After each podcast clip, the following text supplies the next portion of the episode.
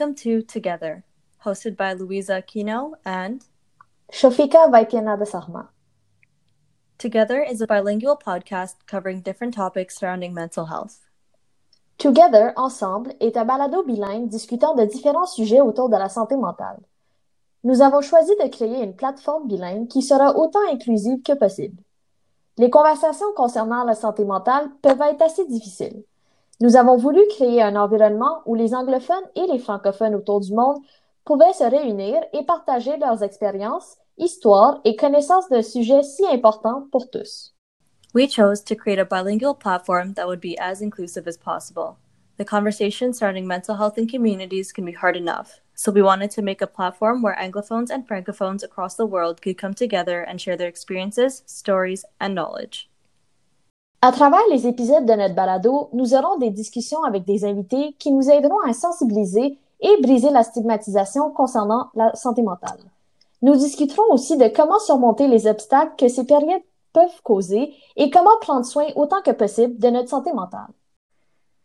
Throughout the inaugural season, we will have discussions with guests from a variety of backgrounds to help further our purpose of breaking the stigma around mental health and mental illness. In addition, we will be talking about substance abuse disorders, how we can overcome adversity, and how to take care of our mental health. We would also like to let you know that we won't constantly translate during the episodes. Luisa will discuss with guests in English and I will in French. We will upload an episode every week starting next week.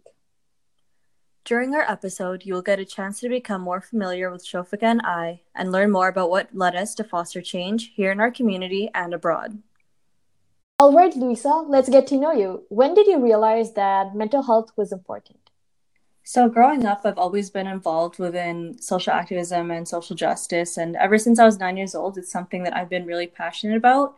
Uh, my whole life, I was passionate about human rights and child rights and access to education, um, all the way until 10th grade when I lost one of my best friends to suicide named Miguel. And his suicide was one of four high school student suicides that happened in Winnipeg within the time span of one month. Um, and Winnipeg is such a small city where everyone knew each other. And to have these four suicides happen in such a short amount of time was definitely something that hit the young community hard, but also the city as a whole.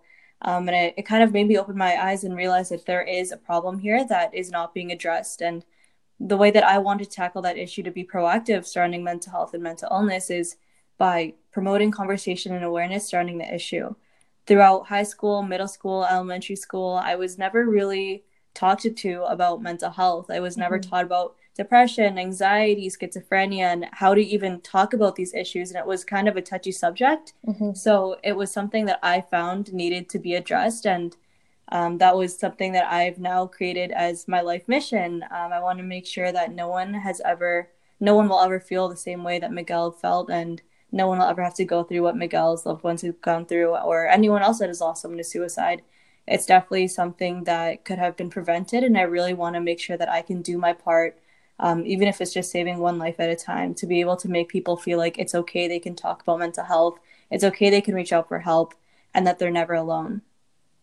Oh, wow. Um, I'm really sorry for your loss. And uh, and it's a lot of suicides in a short amount of time. Uh, how did the school react? I, I assume I assume that all the students went to the same school. The suicides that happened in Winnipeg actually happened between three high schools, and my high school specifically, we weren't doing much to prevent um, instances such as suicides, or we weren't doing much to talk about mental health within the classroom. So I felt that we were definitely more reactive as opposed to proactive. Mm-hmm. Um, and we definitely did take the matter seriously, but I think there was more that we could have done in order to make sure that um, everyone felt like they had the support that they needed, but also mm-hmm. it's a systemic problem, right? Where in society we don't talk about mental health, and especially men's mental health is a topic that's super, super overlooked. Mm-hmm. Um, so it's definitely um, not just an issue within the school system, but definitely just within society as a whole.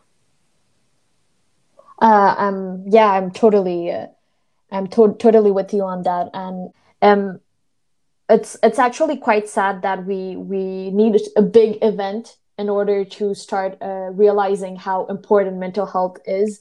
And I wish people uh, would act and uh, decide to uh, be more um, receptive and careful to their surroundings when they see uh, small uh, actions that that sound or feel a little bit odd. Yeah, I definitely agree. I think that if I was taught maybe the warning signs um, for suicide or mental health issues earlier, I think that that would have definitely been something that would have been beneficial for me, not just in my own that one situation, but just overall in life. I'm totally with you on that. And tell me, Luisa, what ha- what are you currently doing, and have you planned anything for the future? Back in 2015, after Miguel passed away, I created my own nonprofit organization called Peace of Mind Canada.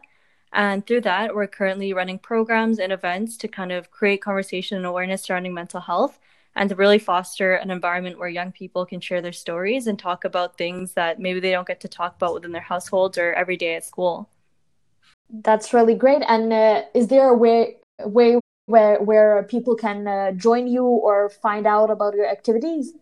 To learn more about Peace of Mind, you can visit peaceofmindcanada.org and you can see all the amazing things that's going on here at Peace of Mind. And you can also apply for a three month term volunteer position. Um, and we're always looking for new applications and new volunteers to join us all year round. Great, that's good to know. I hope that our listeners will take note of that if they're interested. So that's just a bit about me and my story. So, Shofika, let's get to know you.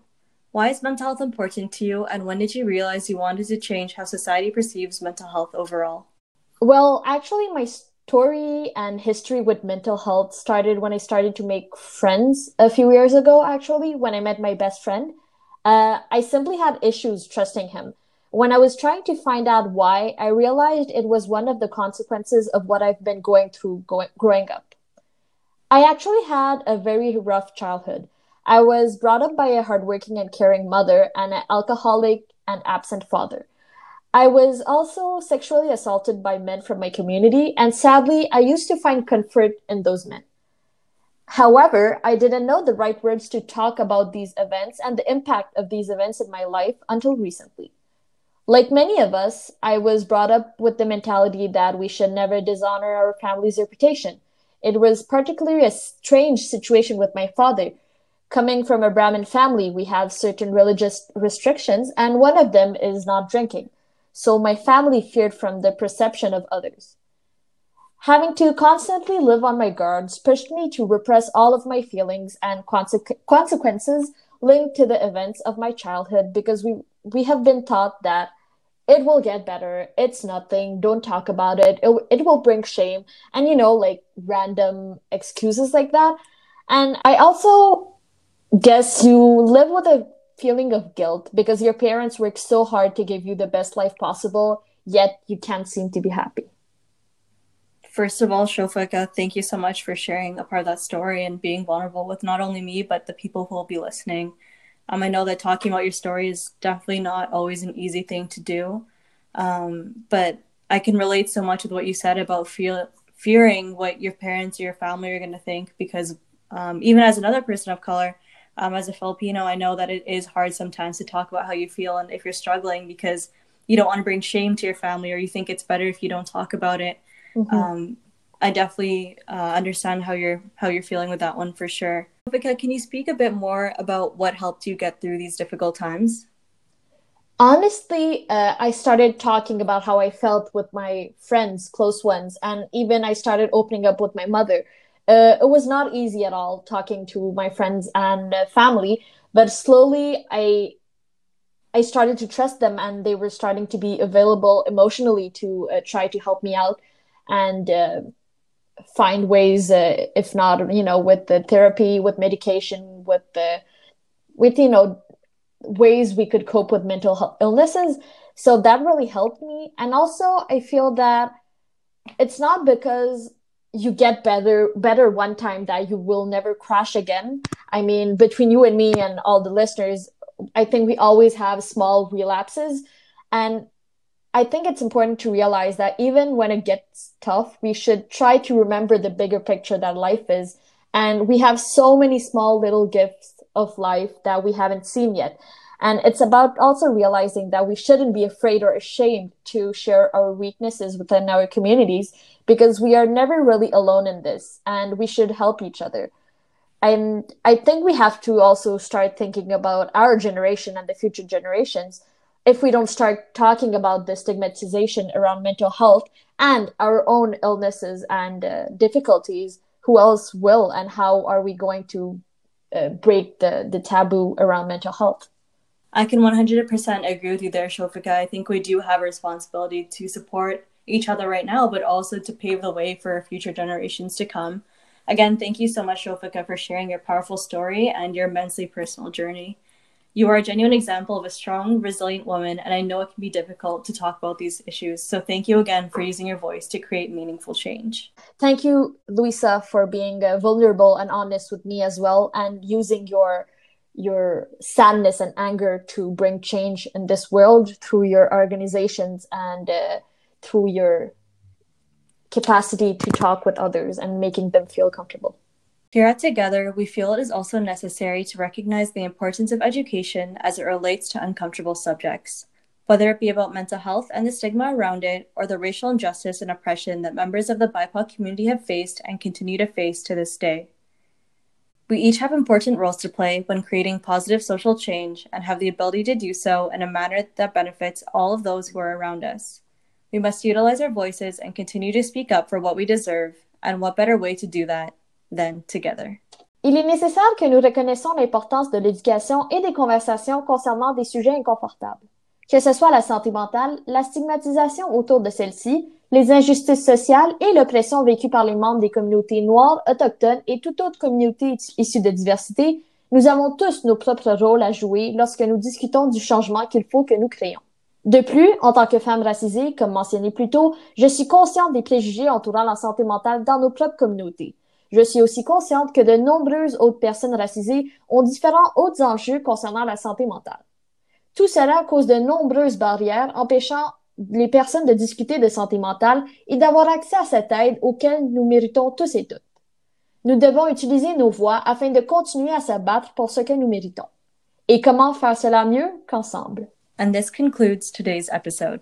Thank you for joining us on our first episode of Together. Stay tuned for our next episode with our first guest.